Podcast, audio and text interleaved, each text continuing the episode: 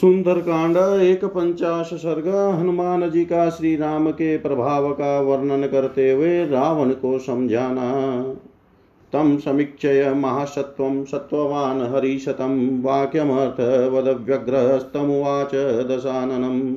अहं सुग्रीवसन्देशादिह प्राप्तस्तवान्तिकै राक्षसेश हरिस्त्वां भ्राता कुशलं ब्रवीत्। भ्रातु, शृणु समादेशं सुग्रीवस्य महात्मन धर्मार्थसहितं वाक्यमिह चामुत्र क्षमम् राजा दशरथो नाम रथकुञ्जरवाजिमान् पितेव बन्धुलोकस्य सुरेश्वर समद्युति। ज्येष्ठस्तस्य महाबाहु पुत्रः प्रियतरः प्रभु पितुनिदेशा निष्क्रान्तः प्रविष्टो दण्डकावनम् लक्ष्मणेन सह भ्राता सीतया स भार्यया रामो नाम महातेजा धर्म्यं पन्थानमाश्रितः। तस्य भार्या जनस्थाने भ्रष्टाशितेति विस्तृता वेदेहस्य सुता राज्ञो जनकस्य महात्मनः। मार्गमाणस्तु तां देवी राजपुत्र, सानुज ऋष्यमुखमनुप्राप्त सुग्रीवेन च सङ्गत तस्य तेन प्रतिज्ञातं सीताया परिमार्गणम्। सुग्रीवणस्यापि रामेण हरिराज्यं निवेदितुं ततस्तेन मृदे दत्त्वा राजपुत्रेण वालिनं सुग्रीवस्थापितो राज्ये हर्यक्षाणां गणेश्वर। त्वया विज्ञातपूर्वश्च वाली वानरपुङ्गव स तेन नियतशङ्केशरेणेकेन वानर। स सीतामार्गणे व्यग्र सुग्रीव सत्यसङ्गर हरिण सम्प्रेष्यामास दिश सर्वा हरीश्वर। तां हरिणां सहस्राणि शतानि नियुतानि च दिक्षु सर्वासु मार्गन्ते अधश्चोपरि चाम्बरे। वेनते यशमा केचित् केचित् सङ्गतः शीघ्रा हरिवीरा महाबला। अहं तम् हनुमानां मारुतस्यो रससुतः सीतायास्तु कृते तूर्णं शतयोजन्मायतम् समुद्रं लङ्घयित्वेव त्वामधिदृक्षुर्यागत ब्रह्मता च मया दृष्टा गृह्येते जनकात्मजा। तद भवान् दृष्टुधर्मास्तपकृतपरिग्रह परदारान् महाप्राज्य नोपरोधुं त्वमर्हसि न हि धर्मविरुद्धेषु भव्यपायेषु कर्मसु मूलघातिषु सज्जन्ते बुद्धिमन्तो भवद्विधा। कश्च लक्ष्मणमुक्तानां रामकोपानुवर्तिनां शरणामग्रतः स्थातुं शक्तो देवासुरेष्वपि न चापि त्रिषु लोकेषु राजन् विद्येत कश्चन राघवस्य व्यलिकम्य कृत्वा सुखं वाप्नुयात्। ततः त्रिकालहितं वाक्यं धर्मयम् अर्थानुयायि च मनयस्व नरदेवाय जानकी प्रतिधीयता। दृष्टा हीयं मया देवी लब्धं यदि यदुर्लभम् उत्तरं कर्म यच्छेषं निमित्तं तत्र राघव लक्षितेयं मया सीता तथा शोकपरायणा गृहेयां नाभिजानासि पञ्चास्यामिव पन्नगीं नेयं जरयितुं शक्या सासुरेरमेरपि विषसंस्पृष्टमत्यर्थं भुक्तमन्नमिवोजसा ततः सन्तापलब्धस्ते सोऽयं धर्मपरिग्रह न स नाशयितुं न्याय आत्मप्राणपणिपरिग्रह। अवध्यतां तपोवीर्यां भवान् समनुपश्यति आत्मनः सासुरै देवै हेतुस्तत्राप्ययं महान्। सुग्रीवो न च देवोऽयं न यक्षो न च राक्षस मानुषो राघवो राजन् सुग्रीवश्च हरीश्वर तस्मात् प्राणपरित्राणं कथं राजन् करिष्यसि? न तु धर्मोपसंहारं धर्मफलसंहितं तदेव फलं मनवेति धर्मश्चाधर्मनाशन प्राप्तं धर्मफलं तावद् भवता नात्र संशयफलमस्याप्यधर्मस्य क्षिप्रमेव प्रपत्स्यसे। जनस्थानवधं बुधुद्वा वालिनश्च वधं तथा रामसुग्रीवसङ्ख्यं च बुद्ध्य स्वहितमात्मनः कामं खल्वहम्प्येकं सवाजिर तकुञ्जरां लङ्का नाशयितुं शक्तस्तस्येव न तु न निश्चय रामेणी प्रतिज्ञातं हर्यक्षगण सन्निधोत्सादन्म मित्राणां सीतायेस्तु प्रदर्शितापक्रु। कुर्वन् हि रामस्य साक्षादपि पुरन्दर। न सुखं प्राप्नुयादन्य किं पुनस्त्वद्विधो जन। यां सीतेत्यभिजानासि येयं तिष्ठति ते गृहे कालरात्रीति तां विधि सर्वलङ्का विनाशिनीं तदलं कालपाशेन सीताविग्रहरूपिणा स्वयं स्कन्धावशक्तेन क्षेममात्मनि चिन्तयता। सीतायास्तेजसा दग्धां रामकोपप्रदीपितां, दह्यमानामिमां पश्य पुरीं शाटप्रतोलिका स्वानि मित्राणि मन्त्री च, ज्ञातीन् भ्रातॄन्, सुतान् हितान्, भोगान् दाराश्च, लङ्कां च, माँ विनाशमनुपानय सत्यं राक्षसराजेन्द्र शृणुष्व वचनं मम, रामदासस्य, दूतस्य, वानरस्य विशेषत।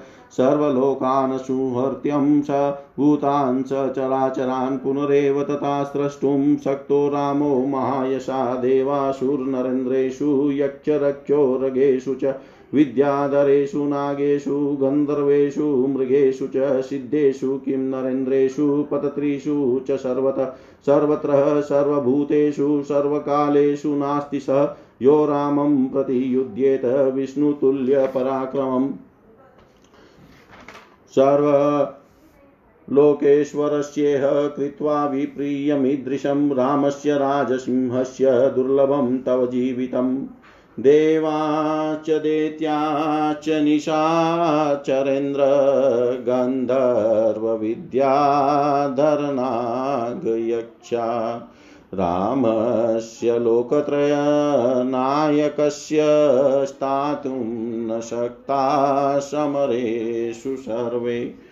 ब्रह्मा स्वयंभूश्चतुराननो वा रुद्रस्त्रिनेत्रस्त्रिपुरान्तको वा इन्द्रो महेन्द्रशूरनायको वा स्थातुं न शक्ता युधिराघवस्य सशोष्टवोपेतमदीन्वादिन कपे निशम्या प्रतिमोऽप्रियं वच दशाननकोपविवृतलोचन समादिशत तस्य वधं महाकपे समादिशत तस्य वधं महाकपे।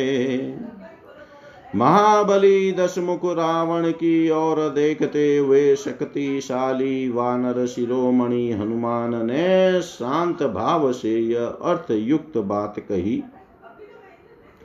राक्षस राज, मैं सुग्रीव का संदेश लेकर यहाँ तुम्हारे पास आया हूँ। वानर राज, सुग्रीव तुम्हारे भाई हैं। इसी नाते उन्होंने तुम्हारा कुशल समाचार पूछा है। अब तुम अपने भाई महात्मा सुग्रीव का संदेश, धर्म और अर्थयुक्त वचन जो इहलोक और परलोक में भी लाभदायक है, सुनो। अभी हाल ही में दशरथ नाम से प्रसिद्ध एक राजा हो गए हैं, जो पिता की भांति प्रजा के हितेशी इंद्र के समान तेजस्वी तथा रथ हाथी घोड़े आदि से संपन्न थे। उनका परम प्रिय ज्येष्ठ पुत्र महातेजस्वी प्रभावशाली महाबाहु श्री रामचंद्र जी पिता की आज्ञा से धर्म मार्ग का आश्रय लेकर अपनी पत्नी सीता और भाई लक्ष्मण के साथ दंडकारण्य में आए थे। सीता विदे देश के राजा महात्मा जनक की पुत्री है। जन स्थान में आने पर श्री राम पत्नी सीता कहीं खो गई है। राजकुमार श्री राम अपने भाई के साथ उन्हीं सीता देवी की खोज करते हुए ऋष्यमुख पर्वत पर आए और सुग्रीव से मिले। सुग्रीव ने उनसे सीता को ढूंढ निकालने की प्रतिज्ञा की और श्री राम ने सुग्रीव को वानरों का राज्य दिलाने का वचन दिया। तत्पश्चात राजकुमार श्री रामचंद्र जी ने युद्ध में वाली को मारकर सुग्रीव को किसकिदा के राज्य पर स्थापित कर दिया। इस समय सुग्रीव वानर और भालुओं के समुदाय के स्वामी है। वानर राज वाली को तो तुम पहले से ही जानते हो। उस वानर वीर को युद्ध भूमि में श्री राम ने एक ही बाण से मार गिराया था। अब सत्य प्रतिज्ञ सुग्रीव सीता क्यों खोज निकालने के लिए व्यग्र हो उठे हैं। उन वानर राज ने समस्त दिशाओं में वानरों को भेजा है। इस समय सैकड़ों हज़ारों और लाखों वानर संपूर्ण दिशाओं तथा आकाश और पाताल में भी सीता जी की खोज कर रहे हैं। उन वानर वीरों में से कोई गरुड़ के समान वेगवान है तो कोई वायु के समान उनकी गति कहीं नहीं रुकती है। वे कपिवीर, शीघ्रगामी और महान बली है। मेरा नाम हनुमान है, मैं वायु देवता का और पुत्र हूँ। सीता का पता लगाने और तुमसे मिलने के लिए सौ योजन विस्तृत समुद्र को लांग कर तीव्र गति से यहाँ आया हूँ। घूमते घूमते तुम्हारे अंतपुर में मैंने जनक नंदनी सीता को देखा है।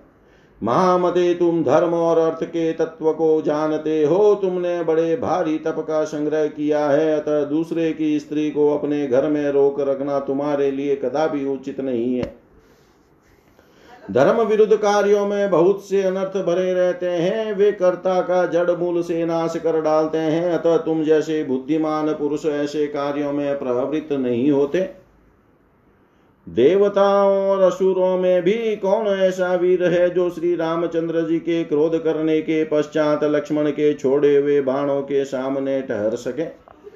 राजन तीनों लोकों में एक भी ऐसा प्राणी नहीं है जो भगवान श्री राम का अपराध करके सुखी रह सके। इसलिए मेरी धर्म और अर्थ के अनुकूल बात जो तीनों लोक कालों में हितकर है, मान लो और जानकी जी को श्री रामचंद्र जी के पास लौटा दो। मैंने इस देवी सीता का दर्शन कर लिया, जो दुर्लभ वस्तु थी उसे यहाँ पा लिया। इसके बाद जो कार्य शेष है, उसके साधन में श्री अनु रघुनाथ जी ही निमित्त है। मैंने यहाँ सीता की अवस्था को लक्ष्य किया है, वे निरंतर शोक में डूबी रहती है। सीता तुम्हारे घर में पाँच फन वाली नागिन के समान निवास करती है, जिन्हें तुम नहीं जानते हो। जैसे अत्यंत विषमिश्रित अन्न को खाकर कोई उसे बलपूर्वक नहीं पचा सकता, उसी प्रकार सीता जी को अपनी शक्ति से पचा लेना देवताओं और असुरों के लिए भी असंभव है। तुमने तपस्या का कस उठाकर धर्म के फल स्वरूप जो यह ऐश्वर्य का संग्रह किया है तथा शरीर और प्राणों को चीरकाल तक धारण करने की शक्ति प्राप्त की है, उसका विनाश करना उचित नहीं। तुम तपस्या के प्रभाव से देवताओं और असुरों द्वारा जो अपनी अवध्यता देख रहे हो, उसमें भी तपस्या जनित यह धर्म ही महान कारण है। अथवा उस अवध्यता के होते हुए भी तुम्हारे वध का दूसरा महान कारण उपस्थित है। राक्षस राज सुग्रीव और श्री रामचंद्र जी, न तो देवता है, न यक्ष है और न राक्षस ही है। श्री रघुनाथ जी मनुष्य हैं और सुग्रीव वानरों के राजा तो उनके हाथ से तुम अपने प्राणों की रक्षा कैसे करोगे? जो पुरुष प्रबल धर्म के फल से बंधा हुआ है, उसे धर्म का फल नहीं मिलता, वह उस धर्म फल को ही पाता है। हाँ यदि उस धर्म के बाद किसी प्रबल धर्म का अनुष्ठान किया गया हो तो वह पहले के अधर्म का नाशक होता है।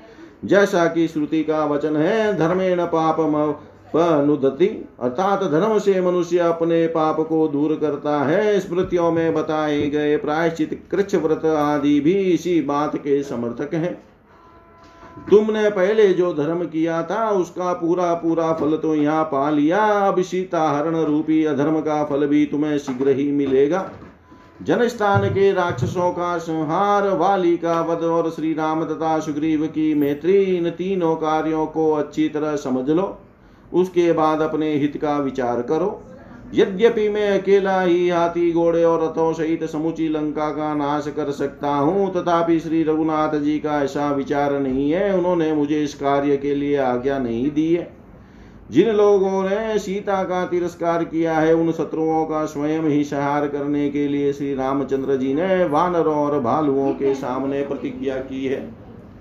भगवान श्री राम का अपराध करके साक्षात इंद्र भी सुख नहीं पा सकते। फिर तुम्हारे जैसे साधारण लोगों की तो बात ही क्या है? जिनको तुम सीता के नाम से जानते हो और जो इस समय तुम्हारे अंतपुर में मौजूद है, उन्हें संपूर्ण लंका का विनाश करने वाली काल रात्रि समझो। सीता का शरीर धारण करके तुम्हारे पास काल की फांसी आ पहुँची है, उसमें स्वयं गला फंसाना ठीक नहीं है, अतः अपने कल्याण की चिंता करो। देखो अटालिकाओं और गलियों सहित यह लंका पूरी सीता जी के तेज और श्री राम की क्रोधाग्नि से जलकर भस्म होने जा रही है। बचा सको तो बचाओ। इन मित्रों, मंत्रियों कुटुंबीजनों भाइयों, पुत्रों, हितकारियों, स्त्रियों, सुख भोग के साधनों तथा समुची लंका को मौत के मुख में न झोंको। राक्षसों के राजा धीराज मैं भगवान श्री राम का दास हूँ, दूत हूँ और विशेषतः वानर हूँ। मेरी सच्ची बात सुनो। महायशस्वी श्री रामचंद्र जी चराचर प्राणियों सहित संपूर्ण लोकों का संहार करके फिर उनका नए सिरे से निर्माण करने की शक्ति रखते हैं। भगवान श्री राम श्री विष्णु के तुल्य पराक्रमी है। देवता, असुर, मनुष्य, यक्ष, राक्षस, सर्प विद्याधर नाग, गंधर्व, मृग, सिद्ध, किन्नर, पक्षी एवं अन्य समस्त प्राणियों में कहीं किसी समय कोई भी ऐसा नहीं है जो श्री रघुनाथ जी के साथ लोहा ले सके। संपूर्ण लोकों के अधीश्वर राज सिंह श्री राम का ऐसा महान अपराध करके तुम्हारा जीवित रहना कठिन है। निशाचर राज श्री रामचंद्र जी तीनों लोकों के स्वामी हैं। देवता दैत्य गंधर्व, विद्याधर, नाग तथा यक्ष, ये सब मिलकर भी युद्ध में उनके सामने नहीं टिक सकते। चार मुखों वाले स्वयंभू ब्रह्मा, तीन नेत्रों वाले त्रिपुर नाशक रुद्र अथवा देवताओं के स्वामी महान ऐश्वर्यशाली इंद्र भी सम्रांगन में श्री रघुनाथ जी के सामने नहीं ठहर सकते। वीर भाव से निर्भयता पूर्वक भाषण करने वाले महा कपि हनुमान जी की बड़ी बातें बड़ी सुंदर एवं युक्ति युक्त थी। तथापि वे रावण को अप्रिय लगी। उन्हें सुनकर अनुपम शक्तिशाली दशानन रावण ने क्रोध से आँखें तोड़ कर सेवकों को उनके वध के लिए आज्ञा दी। इतिहास से श्रीमद रामायणे वाल्मीकि आदि काव्य सुन्दरकाण्डे एकपञ्चाश सर्ग सर्वं श्रीशां सदाशिवाय अर्पणमस्तु। ॐ विष्णवे नम, ॐ विष्णवे नम, ॐ विष्णवे नमः। सुंदरकांड द्विपंचाश सर्ग विभीषण का दूत के वध को अनुचित बताकर उसे दूसरा को ही दंड देने के लिए कहना तथा रावण का उनके अनुरोध को स्वीकार कर लेना।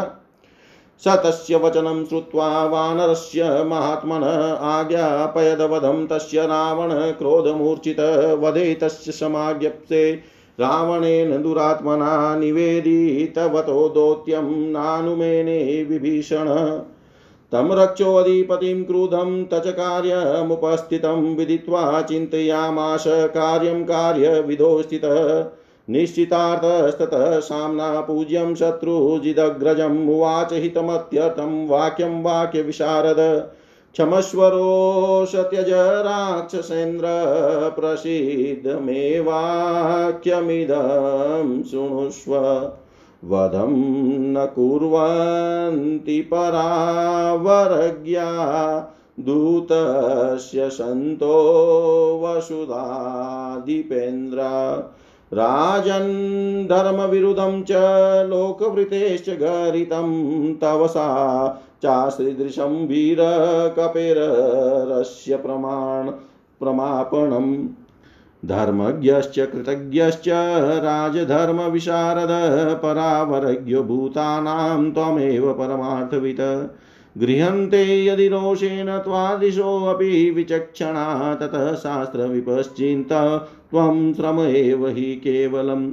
तस्मात् प्रसिद्धशत्रुघ्न राक्षसेन्द्र दुरासद युक्तायुक्तं विनिश्चित्य दुतदण्डो विधीयताम्।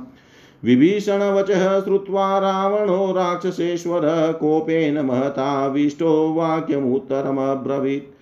न पापानां विद्ये पापं विद्यते शत्रुसुदन् तस्मादिमं वदिष्यामि वानरं पापकारिणम्। अधर्ममूलं बहुदोषयुक्तम् अनार्यजुष्टं वचनं निशम्य। उवाच वाक्यं परमार्थतत्त्वं विभीषणो बुद्धिमतां वरिष्ठ। प्रसीदलङ्केश्वर राक्षसेन्द्र धर्मात् तत्त्वं वचनं शृणुष्व दूतानवद्या समयेषु राजन् सर्वेषु सर्वत्र वदन्ति सन्त। असंशयं शत्रुरयं प्रवृद्ध कृतं हि अनेना प्रियमप्रमेयं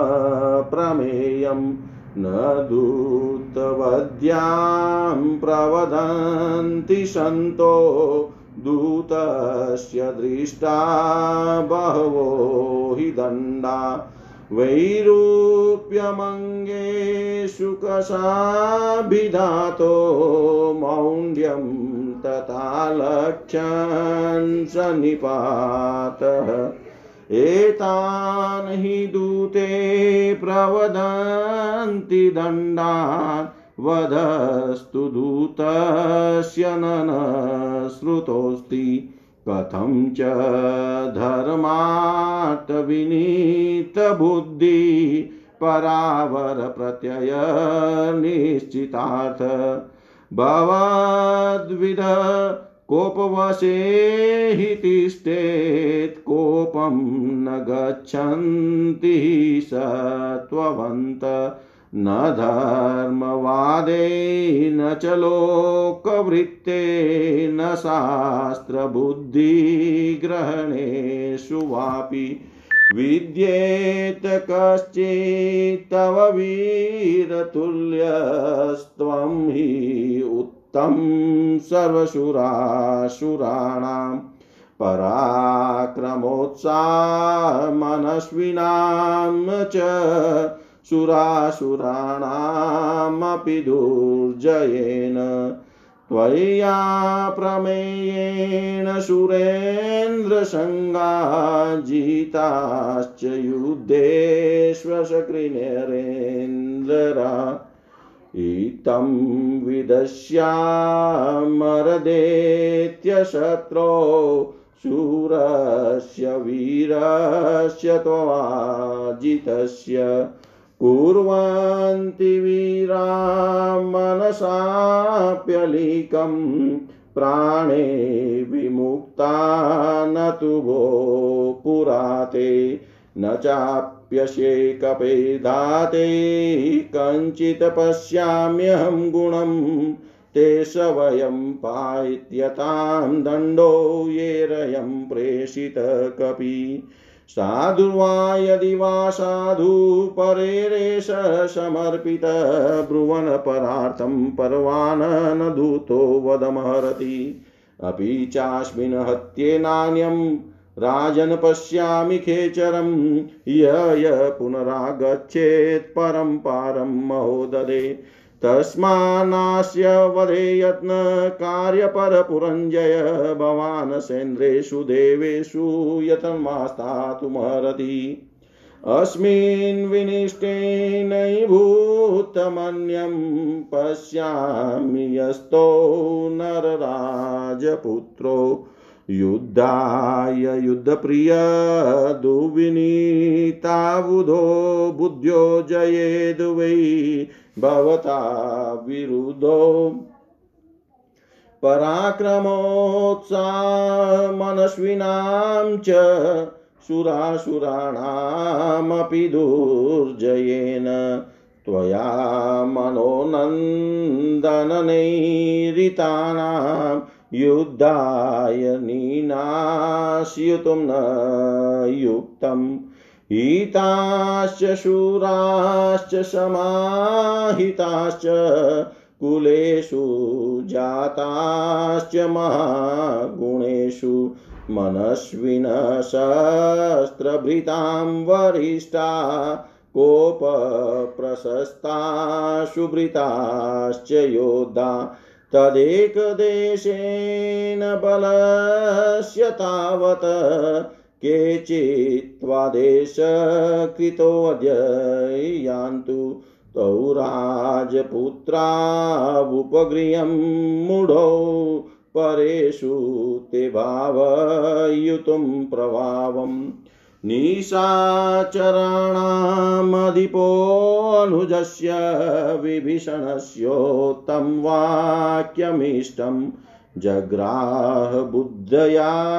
सुरलोकशत्रु महाबलो राक्षसराजमुख्य महाबलो राक्षसराजमुख्य वानर शिरोमणि महात्मा हनुमान जी का वचन सुनकर क्रोध से तम तमाए हुए रावण ने अपने सेवकों को आज्ञा दी। इस वानर का वध कर डालो। दुरात्मा रावण ने जब उनके वध की आज्ञा दी, तब विभीषण भी वहीं थे। उन्होंने उस आज्ञा का अनुमोदन नहीं किया, क्योंकि हनुमान जी अपने को सुग्रीव एवं श्री राम का दूत बता चुके थे। एक और राक्षस राज रावण क्रोध से भरा हुआ था। दूसरी ओर वह दूत के वध का कार्य उपस्थित था। यह सब जानकर यथोचित कार्य के संपादन में लगे हुए विभीषण ने समयोचित कर्तव्य का निश्चय किया। निश्चय हो जाने पर वार्तालाप कुशल विभीषण ने पूजनीय ज्येष्ठ भात ज्येष्ठ भ्राता, शत्रु विजयी रावण से शांति पूर्वक यह हित कर वचन कहा राक्षस राज क्षमा कीजिए। क्रोध को त्याग दीजिए, प्रसन्न होइए और मेरी यह बात सुनिए। ऊंच नीच का ज्ञान रखने वाले श्रेष्ठ राजा लोग दूत का वध नहीं करते हैं।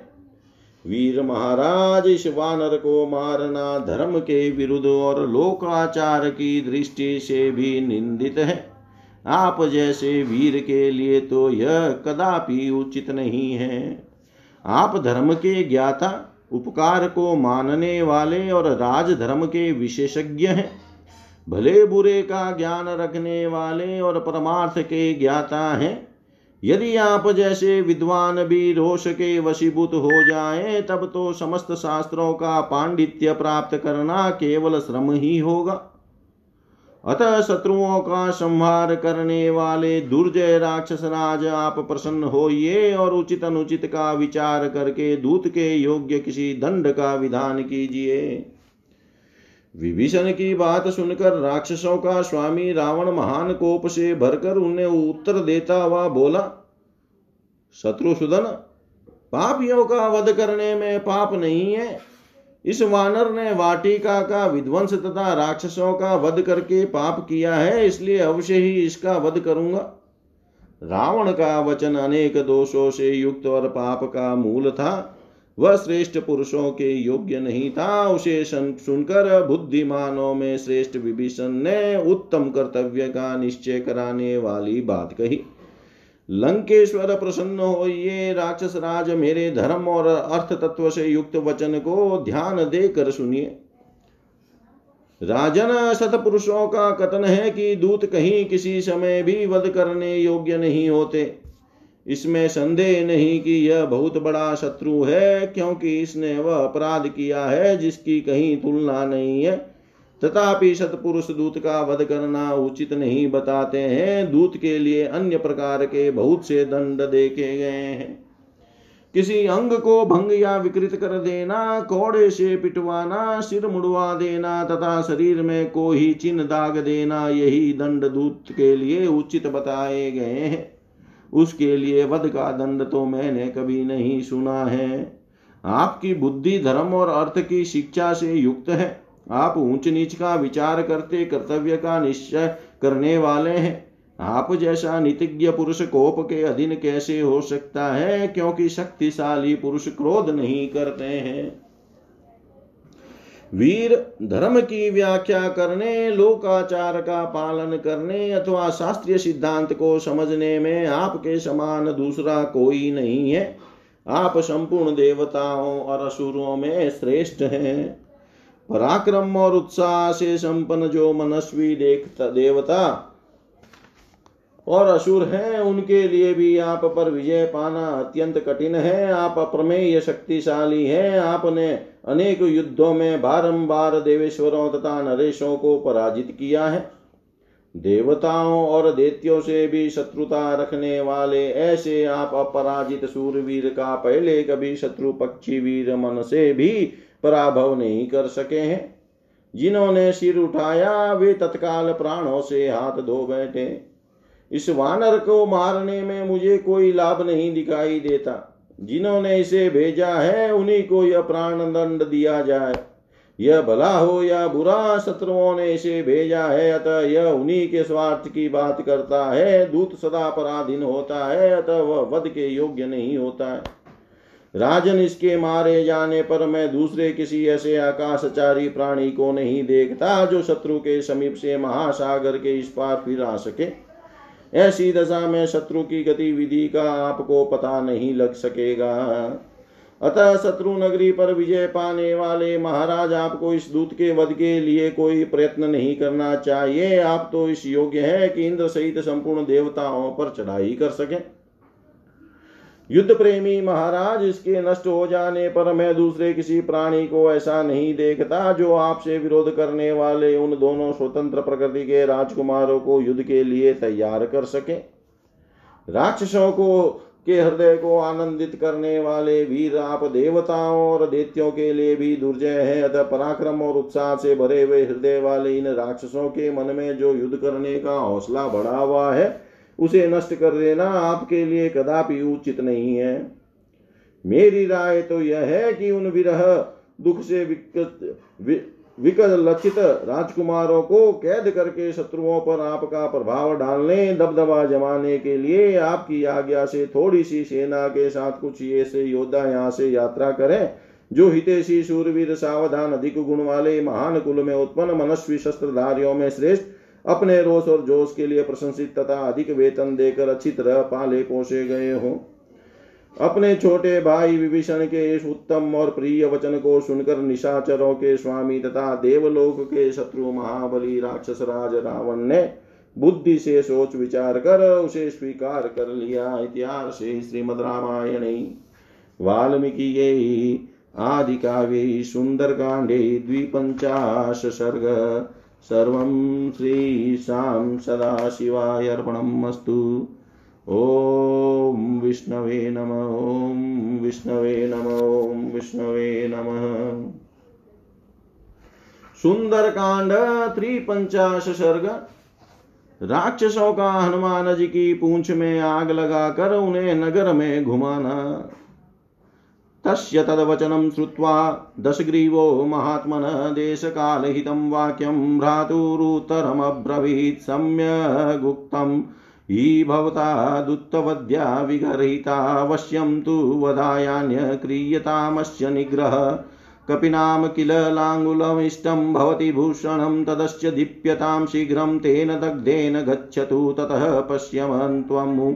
दीनमङ्गविरूप्यकर्षितं सुमित्रज्ञातय सर्वे बान्धवासु ससुहृज्जनाज्ञापयद राक्षसेन्द्र पुरं सर्वं सचत्वरम् लाङ्गुलेन प्रदीप्तेन रक्षोभिः परिणीयतां तस्य तद्वचनं श्रुत्वा राक्षसा कोपकर्षा वेष्टन्ते तस्य लाङ्गुलं जीर्णे कार्पाशिके पटे संवेष्ट्यमाने लाङ्गुले व्यवर्धत महाकपि शुष्कमि धमासाद्य वनेष्विव उतासनम् तेलेन परिशीच्यात ते अग्नि तत्रोपपादयन् लाङ्गुलेन प्रदीप्तेन राक्षसास्तान् ताडयत रोषामसपरितात्मा बालसूर्यसमानन स भूय क्रूरे राक्षसे हरिपुङ्गव सहस्रिबालवृद्धाश्च जग्मुपीतिं निशाचरा, निबध कृतवान् वीरस्तत्कालसदृशीं मतिम्।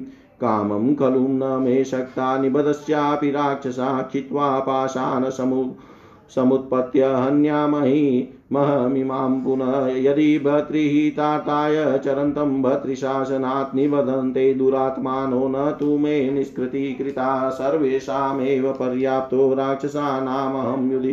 किं तु रामस्य प्रीत्यर्थं विषयिष्येऽहम् ईदृशं लङ्काचारयितव्या मे पुनरेव भवेदिति रात्रो नहि सुदृष्टा मे दुर्ग दुर्गकर्मविधानत। अवश्यमेव दृष्टव्या मया लङ्का निसाक्ष्ये कामं वदनन्तु मे भूय पूच्छस्योदीपनेन च पीडां कुर्वन्ति रक्षासि न मे अस्ति मनसः श्रम।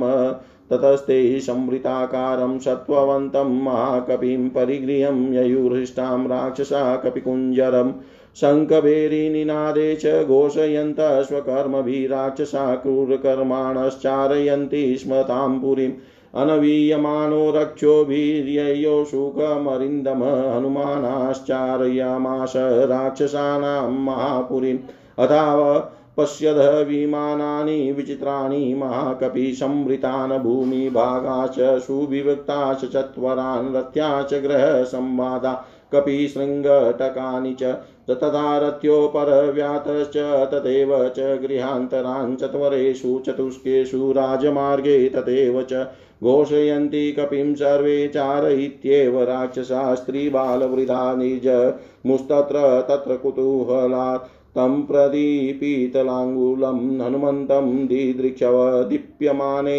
ततस्तस्य लाङ्गुलाग्रे हनुमत राक्षस्यस्तां विरूपाख्य संसुदेव्यास्तदप्रियम् यस्त्वया कृतसंवाद सीते ताम्रमुखं कपि लाङ्गुलेन प्रदीप्तेन स एष परिणीयते श्रुत्वा तद्वचनं क्रूरमात्मापहरणोपमम् वेदेहि शोकसन्तप्ताहुतासनमुपागमत् मङ्गलाभिमुखी तस्य सा तदा तदासीन्न महाकपे उपतस्ते विशालाक्षी प्रेयतां भव्यवाहनम् यदस्ति पति शुश्रूष्वा यद्यस्ति चरितं तप, यदि वा त्वेकपत्नी त्वं शीतो भव हनुमता। यदि किञ्चदनुक्रोशस्तस्य मध्यस्ति धीमत यदि वा भाग्यशेषो मे शीतो भव हनुमत।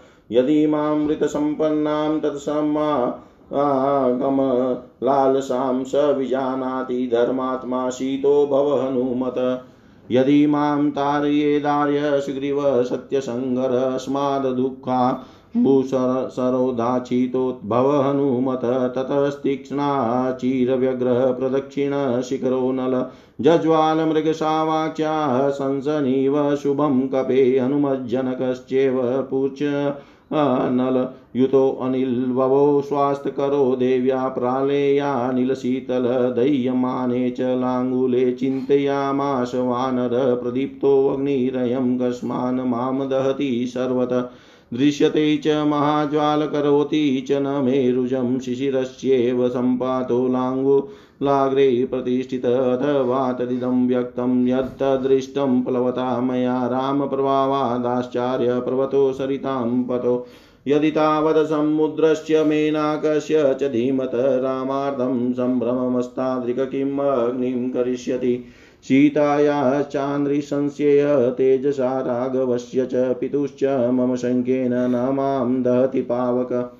भूयस चिन्तयामास मुहूर्तं कपिकुञ्जर कथमस्मद्विधस्येऽहं वन्दनं राक्षसादमे प्रतिक्रियास्य सुयुक्ता स्यात् पराक्रमे तत्सीता ततश्चित्वा च तान् पाशवान् वेगवान् वै महाकपि उत्पत्पातात् वेगेन ननाद च महाकपि पुरद्वारं ततः श्रीमान् शैलशृङ्गमिवोन्नतं विभक्तरक्षसम्बन्धामाशसादा नीलात्मज सभ्रुभूत्वा शैलशङ्काश क्षणेन पुनरात्मवान् हृश्रुत्वा परमां प्राप्तो बन्धनान्यवसात् यत् विमुक्त चाभवत् श्रीमान् पुनः पर्वतसन्निभ वीक्षमाणश्च ददृशे परिगं तोरणमाश्रितम्।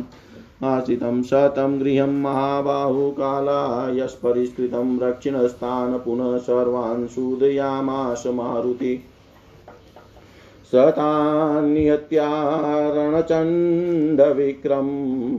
समीक्षमाण पुनरेव लङ्काम्। प्रदीप्तलाङ्गुल्कृता चिमाली प्रकाशितादित्य इवाचिमाली प्रदीप्तलाङ्गुल्कृता चिमाली प्रकाशितादित्य इवाचिमाली छोटे भाई महात्मा विभीषण की यह बात देश और काल के लिए उपयुक्त एवं हितकर थी। उसको सुनकर दशानन ने इस प्रकार उत्तर दिया, विभीषण, तुम्हारा कहना ठीक है। वास्तव में दूत के वध की बड़ी निंदा की गई है। परंतु वध के अतिरिक्त दूसरा कोई दंड इसे अवश्य देना चाहिए। वानरों को अपनी पूछ बड़ी प्यारी होती है। वही इनका आभूषण है, अतः जितना जल्दी हो सके इसकी पूछ जला दो। जली पूछ लेकर ही यह यहाँ से जाए। वहाँ इसके मित्र, कुटुंबी, भाई, बंधु तथा हितेशी सुबुद्धि से अंग भंग के कारण पीड़ित एवं दीन अवस्था में देखे। फिर राक्षस राज रावण ने यह आज्ञा दी कि राक्षस इसकी पूंछ में आग लगाकर इसे सड़कों और चौराहों सहित समूचे नगर में घुमावे। स्वामी का यह आदेश सुनकर क्रोध के कारण कठोरता पूर्ण बर्ताव करने वाले राक्षस हनुमान जी की पूंछ में पुराने सूती कपड़े लपेटने लगे। जब उनकी पूंछ में वस्त्र लपेटा जाने लगा, उस समय वनों में सूखी लकड़ी पाकर भमक उठने वाली आग की भांति उन महाकपि का शरीर बहुत बड़ा, बहुत बढ़कर बहुत बड़ा हो गया। राक्षसों ने वस्त्र लपेटने के पश्चात उनकी पूंछ पर तेल छिड़क दिया और आग लगा दी। तब हनुमान जी का हृदय रोष से भर गया। उनका मुख प्रातः काल के सूर्य की भांति अरुण आभा से उद्भाषित हो उठा और वे अपनी जलती हुई पूंछ से ही राक्षसों को पीटने लगे। तब क्रूर राक्षसों ने मिलकर पुनः उन वानर शिरोमणि को कसकर बाँध दिया। यह देख स्त्रियों, बालकों और वृद्धों सहित समाज, समस्त निशाचर बड़े प्रसन्न हुए। तब वीरवर हनुमान जी ने बंदे बंदे ही उस समय के योग्य विचार करने लगे। यद्यपि मैं बंधा हुआ हूँ तो भी इन राक्षसों का मुझ पर ज़ोर नहीं चल सकता। इन बंधनों को तोड़कर मैं ऊपर उछल जाऊँगा और पुनः इन्हें मारूँगा। मैं अपने स्वामी श्री राम के हित के लिए विचर रहा हूँ तो भी ये दुरात्मा राक्षस यदि अपने राजा के आदेश से मुझे बाँध रहे हैं तो इसमें मैं जो कुछ कर चुका हूँ, उसका बदला नहीं पूरा हो सका है। मैं युद्ध स्थल में अकेला ही इन समस्त राक्षसों का संहार करने में पूर्णतः समर्थ हूँ, किंतु इस समय श्री रामचंद्र जी की प्रसन्नता के लिए मैं ऐसे बंधन को चुपचाप सह लूँगा। ऐसा करने से मुझे पुनः समुची लंका में विचरने का और इसके निरीक्षण करने का अवसर मिलेगा, क्योंकि रात में घूमने के कारण मैंने दुर्ग रचना की विधि पर दृष्टि रखते हुए इसका अच्छी तरह अवलोकन नहीं किया था। अतः सवेरा हो जाने पर मुझे अवश्य ही लंका देखनी है, भले ही ये राक्षस मुझे बाँध, बारंबार बांधे और पूंछ में आग लगाकर पीड़ा पहुँचाए, मेरे मन में इसके कारण तनिक भी कष्ट नहीं होगा। तदनंतर वे क्रूर कर्मा राक्षस अपने दिव्य आकार को छिपाए रखने वाले सत्व गुणशाली महान वानर वीर कपिकुंजर हनुमान जी को पकड़कर बड़े हर्ष के साथ ले चले और शंख एवं भेरी बजाकर उनके रावण, द्रोह आदि अपराधों की घोषणा करते हुए उन्हें लंकापुरी में सब और घुमाने लगे। शत्रु दमन हनुमान जी बड़ी मौज से आगे बढ़ने लगे। समस्त राक्षस उनके पीछे पीछे चल रहे थे। महाकवि हनुमान जी राक्षसों की उस विशाल पुरी में विचरते हुए उसे देखने लगे। उन्होंने वहाँ बड़े विचित्र विमान देखे। परकोटे से गिरे हुए कितने ही भूभाग पृथक पृथक बने हुए सुंदर चबूतरे, घनीभूत ग्रह पंक्तियों से घिरी हुई सड़कें, चौराहे, छोटी बड़ी गलियाँ और घरों के मध्य भाग, इन सबको वे बड़े गौर से देखने लगे। सब राक्षस उन्हें चौराहे पर चार खंबे वाले मंडपों में तथा सड़कों पर घुमाने और जासूस कहकर उनका परिचय देने लगे। भिन्न भिन्न स्थानों में जलती पूछ वाले हनुमान जी को देखने के लिए वहाँ बहुत से बालक, वृद्ध और स्त्रियाँ कौतूहलवश घर से बाहर निकल आती थी। हनुमान जी की पूछ में जब आग जा रही थी उस समय भयंकर नेत्रों वाली राक्षसियों ने सीता देवी के पास जाकर उनसे यह अप्रिय समाचार कहा, सीते, जिस लाल मुँह वाले बंदर ने तुम्हारे साथ बातचीत की थी, उसकी पूंछ में आग लगाकर उसे सारे नगर में घुमाया जा रहा है। अपने अपहरण की भांति दुख देने वाले, यह क्रूरतापूर्ण बात सुनकर विजय नंदनी सीता शोक से संतप्त हो उठी और मन ही मन अग्निदेव की उपासना करने लगी। उस समय विशाल लोचना पवित्र हृदय सीता महाकपि हनुमान जी के लिए मंगल कामना करती हुई अग्निदेव की उपासना में संलग्न हो गई और इस प्रकार बोली, अग्निदेव, यदि मैंने पति की सेवा की है और यदि मुझमें कुछ भी तपस्या तथा पातिव्रत्य का बल है तो तुम हनुमान के लिए शीतल हो जाओ। यदि बुद्धिमान भगवान श्री राम के मन में मेरे प्रति किचिन मात्र भी दया है अथवा यदि मेरा सौभाग्य शेष है तो तुम हनुमान के लिए शीतल हो जाओ। यदि धर्मात्मा श्री रघुनाथ जी मुझे सदाचार से संपन्न और अपने से मिलने के लिए उत्सुक जानते हैं तो तुम हनुमान के लिए शीतल हो जाओ। यदि सत्य प्रतिज्ञ आर्य सुग्रीव इस दुख के महासागर से मेरा उद्धार कर सके तो तुम हनुमान के लिए शीतल हो जाओ। मृग नयनी सीता के इस प्रकार प्रार्थना करने पर तिखी लपटों वाले अग्निदेव मानो उन्हें हनुमान के मंगल की सूचना देते हुए शांत भाव से जलने लगे। उनकी शिखा प्रदक्षिणा भाव से उठने लगी। हनुमान के पिता वायु देवता भी उनके पूंछ में लगी हुई आग से युक्त हो बर्फीली हवा के समान शीतल और देवी सीता के लिए स्वास्थ्यकारी सुखद होकर बहने लगे। उधर पूंछ में आग लगाई जाने पर हनुमान जी सोचने लगे, अहो, यह बात सब और से प्रज्वलित, यह आग सब और से प्रज्वलित होने पर भी मुझे जलाती क्यों नहीं है? इसमें इतनी ऊँची ज्वाला उड़ती दिखाई देती है, तथापि यह आग मुझे पीड़ा नहीं दे रही है। मालूम होता है कि मेरे पूंछ के अग्रभाग में बर्फ़ का ठंड बर्फ़ का ढेर सा रख दिया गया है। अथवा उस दिन समुद्र को लांगते समय मैंने सागर में श्री रामचंद्र जी के प्रभाव से पर्वत के प्रकट होने की जो आश्चर्यजनक घटना देखी थी, उसी तरह आज यह अग्नि की शीतलता भी व्यक्त हुई है। यदि श्री राम के उपकार के लिए समुद्र और बुद्धिमान में नाक के मन में वैसी आदर पूर्ण उतावली देखी गई तो क्या अग्निदेव उन भगवान के उपकार के लिए शीतलता नहीं प्रकट करेंगे? निश्चय ही भगवती सीता की दया श्री रघुनाथ जी के तेज और मेरे पिता की मैत्री के प्रभाव से अग्निदेव मुझे जला नहीं रहे हैं। तदंतर कपिकुंजर हनुमान ने पुनः एक मुहूर्त तक इस प्रकार विचार किया, मेरे जैसे पुरुष का यहाँ इन नीच निशाचरों द्वारा बांधा जाना कैसे उचित हो सकता है? पराक्रम कर रहते हुए मुझे अवश्य इसका प्रतिकार करना चाहिए। यह सोचकर वे वेगशाली महाकपि हनुमान जिन्हें राक्षसों ने पकड़ रखा था। उन बंधनों को तोड़कर बड़े वेग से ऊपर को उछले और गर्जना करने लगे। उस समय भी उनका शरीर रस्सियों से बंधा हुआ ही था। उछल कर वे हनुमान, उछल कर वे श्रीमान पवन कुमार पर्वत शिखर के समान ऊँचे नगर द्वार पर जा पहुँचे, जहाँ राक्षसों की भीड़ नहीं थी। पर्वताकार होकर भी वे मनस्वी हनुमान पुनः क्षण भर में बहुत ही छोटे और पतले हो गए। इस प्रकार उन्होंने अपने सारे बंधनों को निकाल फेंका। उन बंधनों से मुक्त होते ही तेजस्वी हनुमान जी फिर पर्वत के समान विशाल काय हो गए। उस समय उन्होंने जब इधर उधर दृष्टि डाली, तब उन्हें फाटक के सारे रखा हुआ एक परिग दिखाई दिया।